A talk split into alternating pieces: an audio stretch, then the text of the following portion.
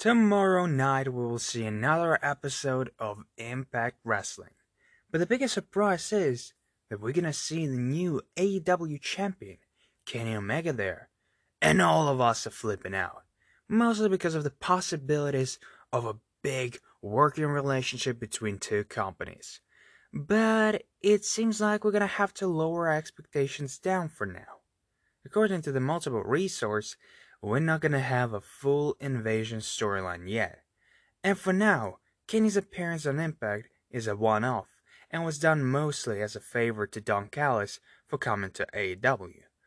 Also, it's been reported that Kenny's appearance on Impact will likely be used to set up the Good Brothers showing up on AEW for one match. We don't know who will they face, but most likely it's gonna be the Young Bucks. After learning all of this, you might feel a little bit disappointment, and trust me, I felt the same, because we all envisioned this big crossover that will lead to a pay-per-view with all dream matches, with blood and guts as the main event. But even though it won't happen now, there is no reason it won't happen at all. You see, I truly believe that this is the beginning of a big partnership, and not only with Impact, but with the multiple companies. Right now, the reports are saying that Tony Khan is open to the relationship with other companies as long as this will be beneficial for both of them. And this partnership with Impact is a great example. People for the first time in years are truly hyped about Impact, and it's safe to assume that they're gonna have a big spike in viewership.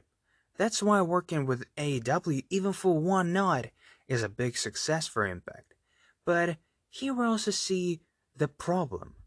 What does AEW get? Apart from making the whole community talk about this partnership, well, there's only one thing that Impact can give them: their talent.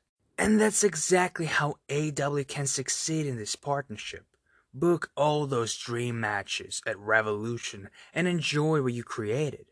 But is this the right time? I mean, if it's gonna happen with little to none build, it's just gonna feel like Survivor Series, appearing out of nowhere and absolutely ruin all the build you have for other matches.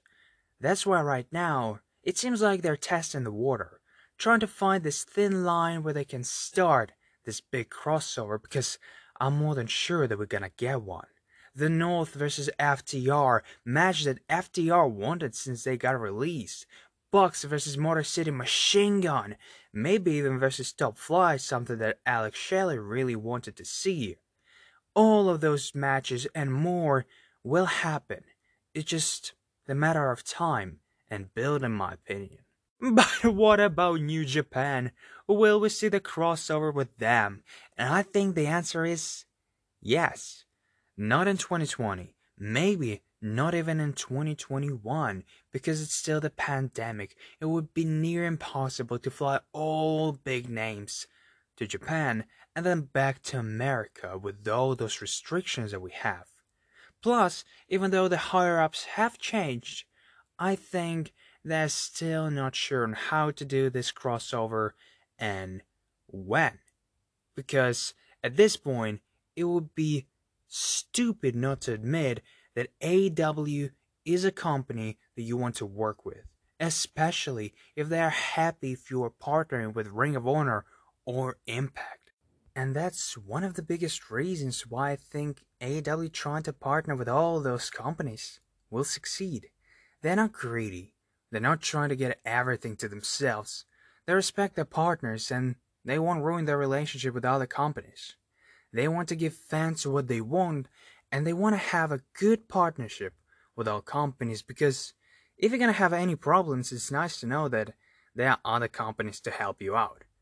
So everything I can say is stay patient and be excited.